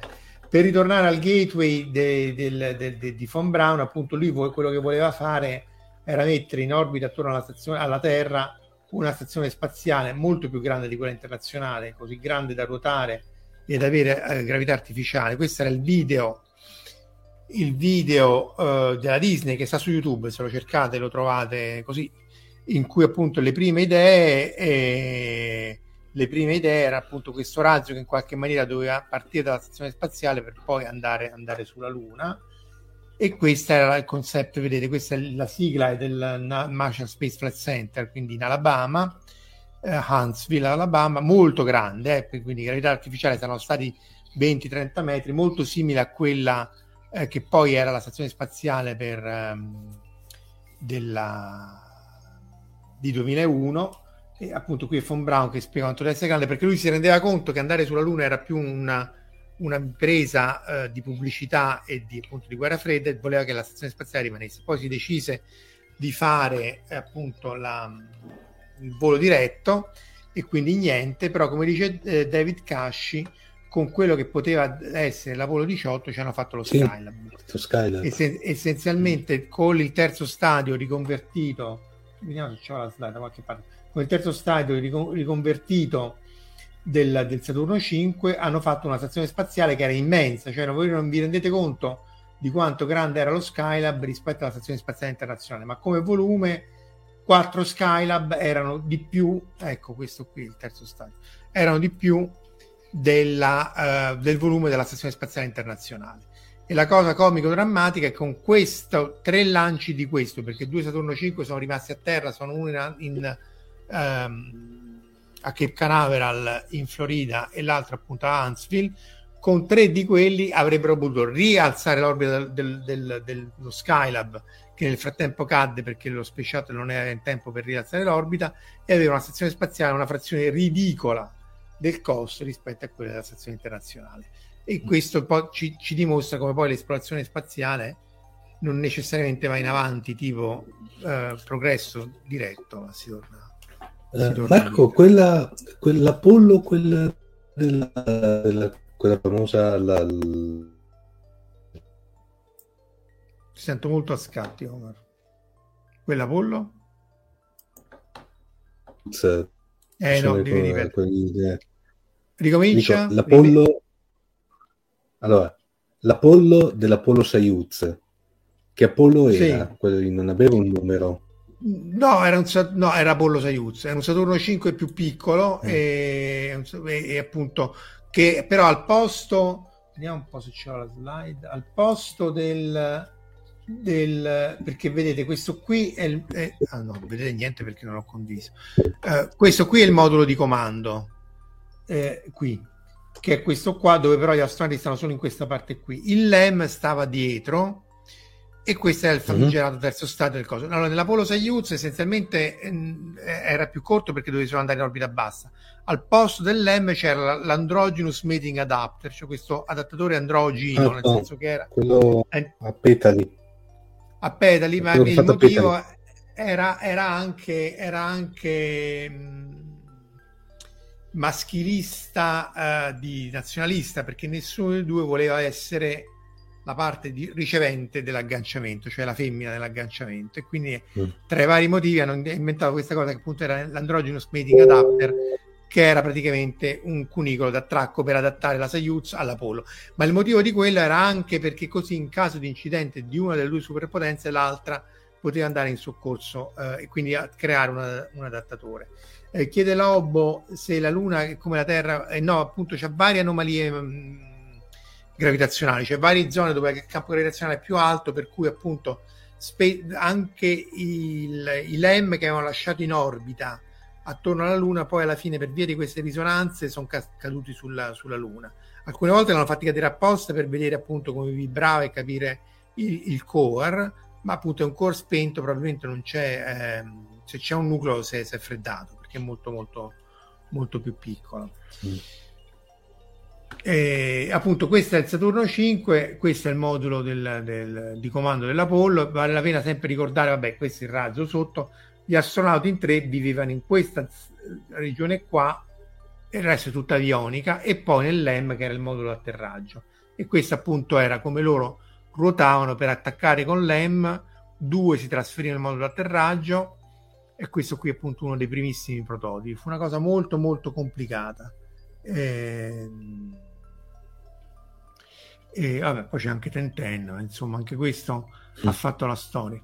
Vale la pena dimensionare il razzone della Tenten con i quadrati bianchi e rossi, perché questa cosa si fa ancora adesso. Essenzialmente anche su Artemis, se ci fate caso, ci sono questi quadrati perché essenzialmente loro vogliono con le telecamere avere dei punti di riferimento e misurare velocità e accelerazione del razzo e, e, e quindi sapere eh, se tutto va come deve, deve andare. E, ehm, e, niente, quindi poi questa si è trasferita nei, nei, nei disegni di Tenten, ma insomma... Ed era un po' come si pensava di atterrarci o allunarci originariamente, cioè con tutti i ragioni. Poi si sono fatti i conti per bene e, e non, non, ce la facevano. Cioè, se tu scendevi con questo, poi non decollavi. Per quello poi si, si decise di andare con il razzo lunare eh, appunto a pezzi che potesse, che potesse appunto eh, poi decollare molto più leggero. Insomma, è una cosa molto complicata. Fare la base lunare non sarà per niente, per niente semplice. Eh, chiede da eh, Krishna che massa di materiale sulla Luna. No, beh, no, eh, non vale la pena. Sono poche, sì, qualche tonnellata, ma non vale proprio la pena. Fai prima mandare roba nuova che a terra o a Luna. Eh, eh, di Versuo e poi la, la, utilizzi con moduli gonfiabili e così via. Ma lì il problema sono le radiazioni, tanto più che una delle, delle idee, oltre a parte la base lunare la puoi fare, ma poi la devi coprire con la pala di terra perché se c'è eruzioni solari rischi veramente. No, vabbè, ma si fa, eh? rischi veramente. Però in, in futuro l'idea di andare nei famigerati, famosi eh, lava tube lunari, cioè questi tunnel, sto cercando, eh, che si sono visti, eh, perché appunto quando la Luna era fusa c'erano questi tubi lunari di lava eh, sono anche crollati e sono giganteschi. Quindi uno potenzialmente, eccoli qua, uno potenzialmente potrebbe, qui parliamo di, di chilometri, potrebbe avere delle basi, vedete anche qui questa specie di, di, di vermicello e tutto questo eh, col, parte del lava tube che è collassato e questo pare che non sia collassato. Eh, no, più che la rotazione del missile, proprio la, la, l'accelerazione, quella in altezza, in altezza. Fabrizio provoca appunto perché ha fatto tutto un commento forbitissimo su lunare atterrare. E vedete, questi qui sono questi lavatube, crateri e così via. Non c'è attività ovviamente di, di, di, di carsica, però appunto sono quelli che si vedono anche nelle attività vulcaniche dove la lava scorre e però poi quando si smette di scorrere lascia una zona ampia. E parliamo di chilometri. Quindi questa è la città di Filadelfia in scala su quello che potrebbe essere una, un lavatube. Eh, David cita giustamente il Gundam, quindi potrei, potremmo avvicinarsi verso la chiusura con la base lunare di Gundam, mm.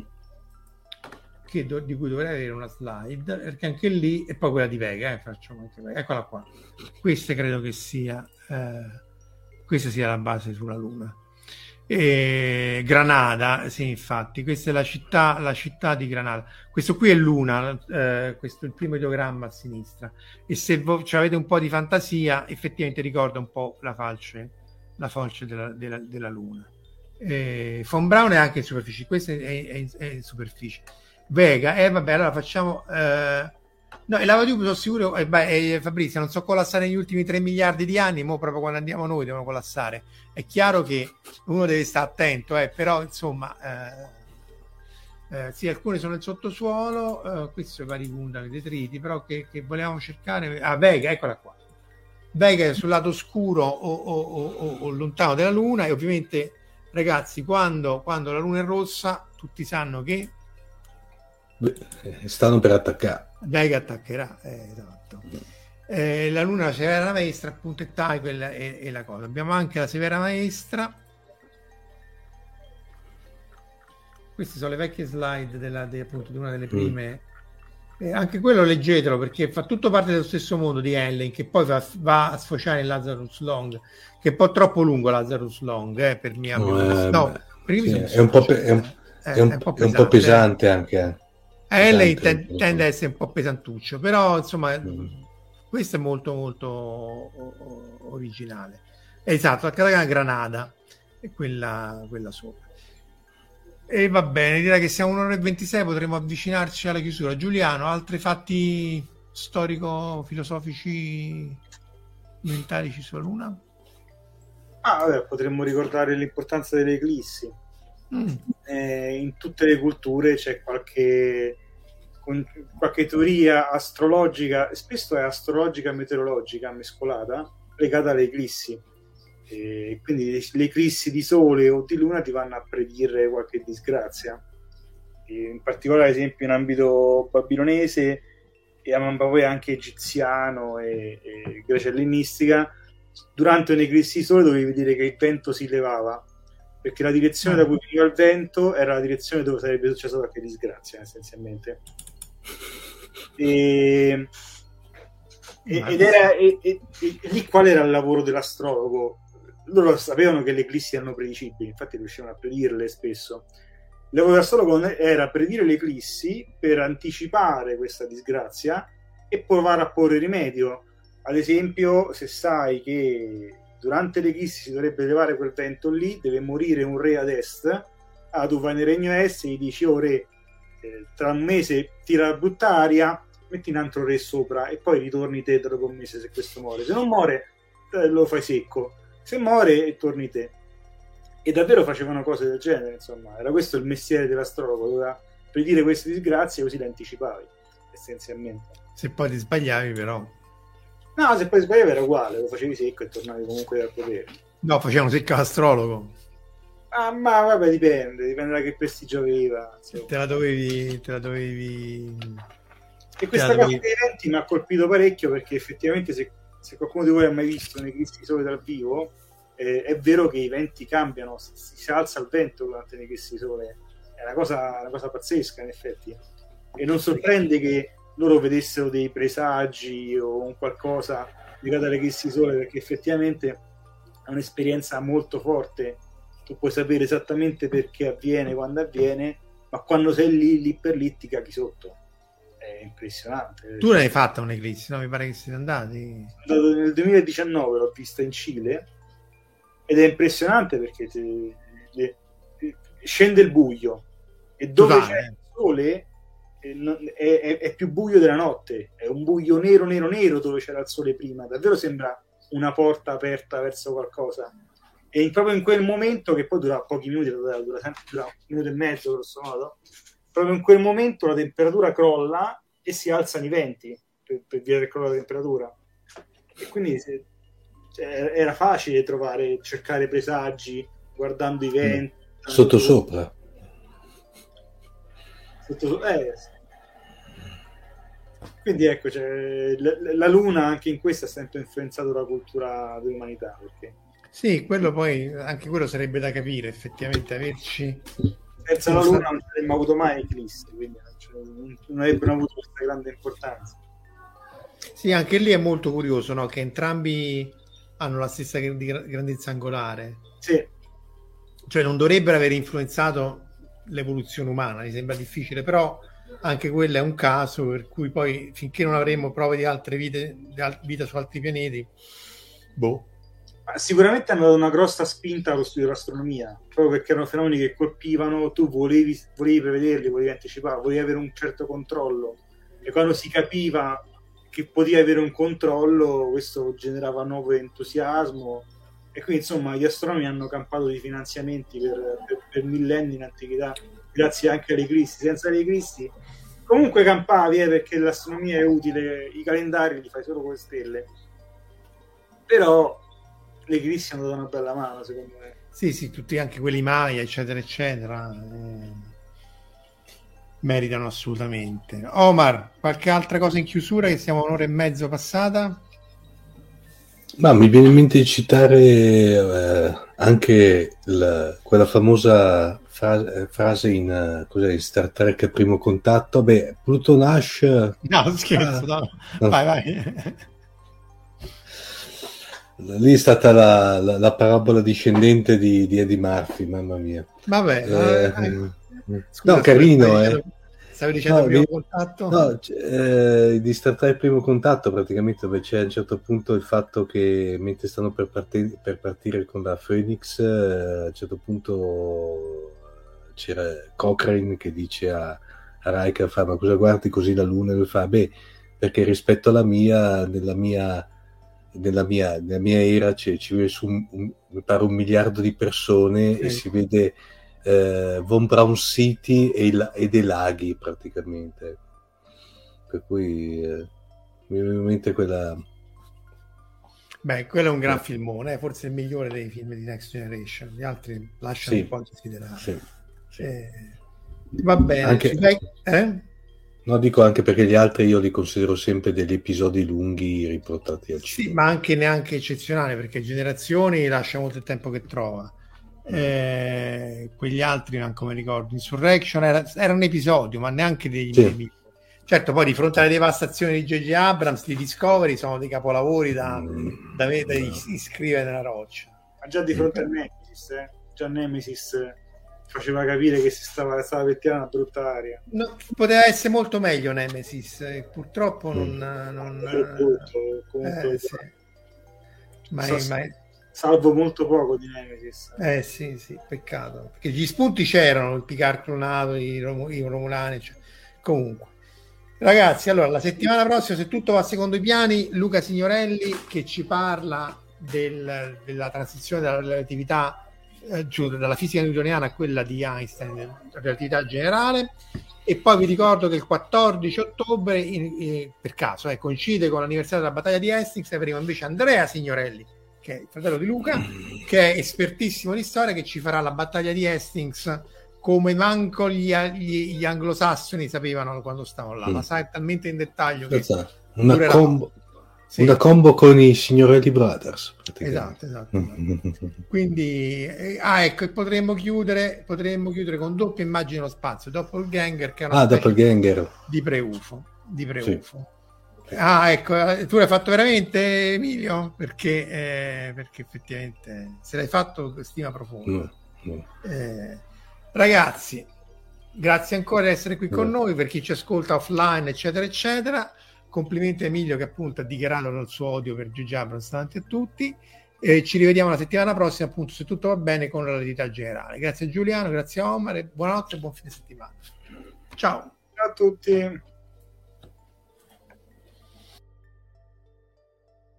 Avete ascoltato Fantascientificast, podcast di fantascienza e cronache dalla galassia.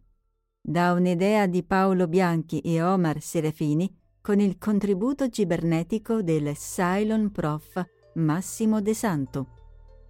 Potete seguirci ed interagire con noi sul nostro sito fantascientificast.com sul profilo Instagram Fantascientificast, sul canale Telegram Fantascientificast e sulla nostra community Telegram t.me slash fsc community.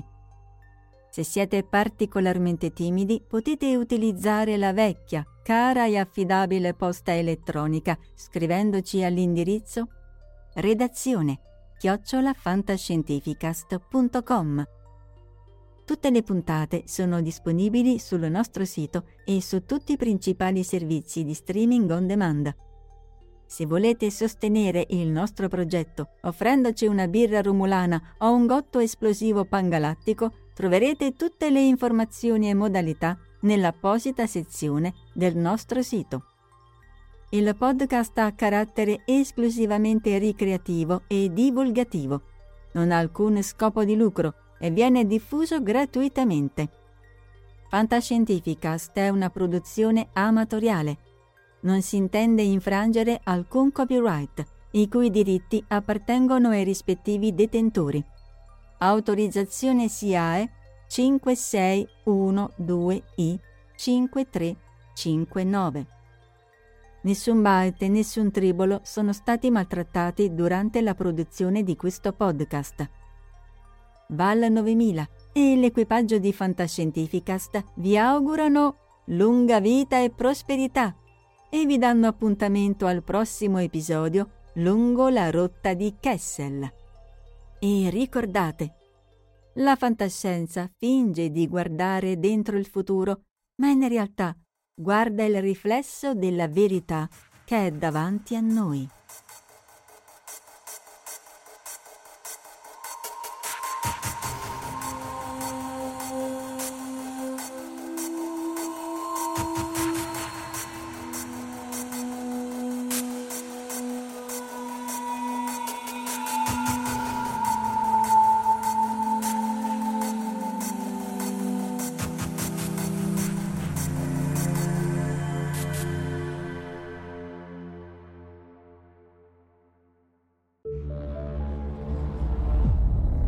Fantascientificast, podcast di fantascienza e cronache dalla galassia.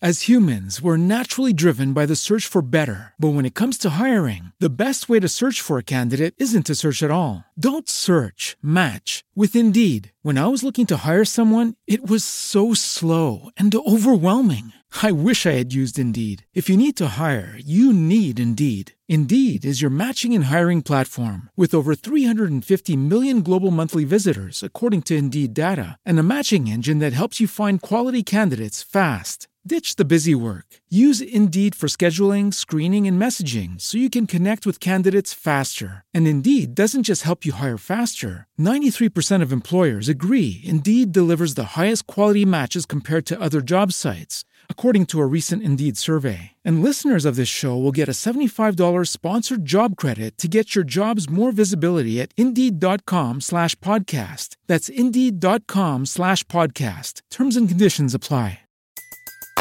Everybody in your crew identifies as either Big Mac Burger, McNuggets, or McCrispy Sandwich.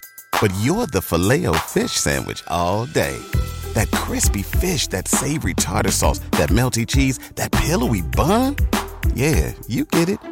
Every time. And if you love the filet of fish, right now you can catch two of the classics you love for just $6. Limited time only. Price and participation may vary. Cannot be combined with any other offer. Single item at regular price. Ba da ba ba ba.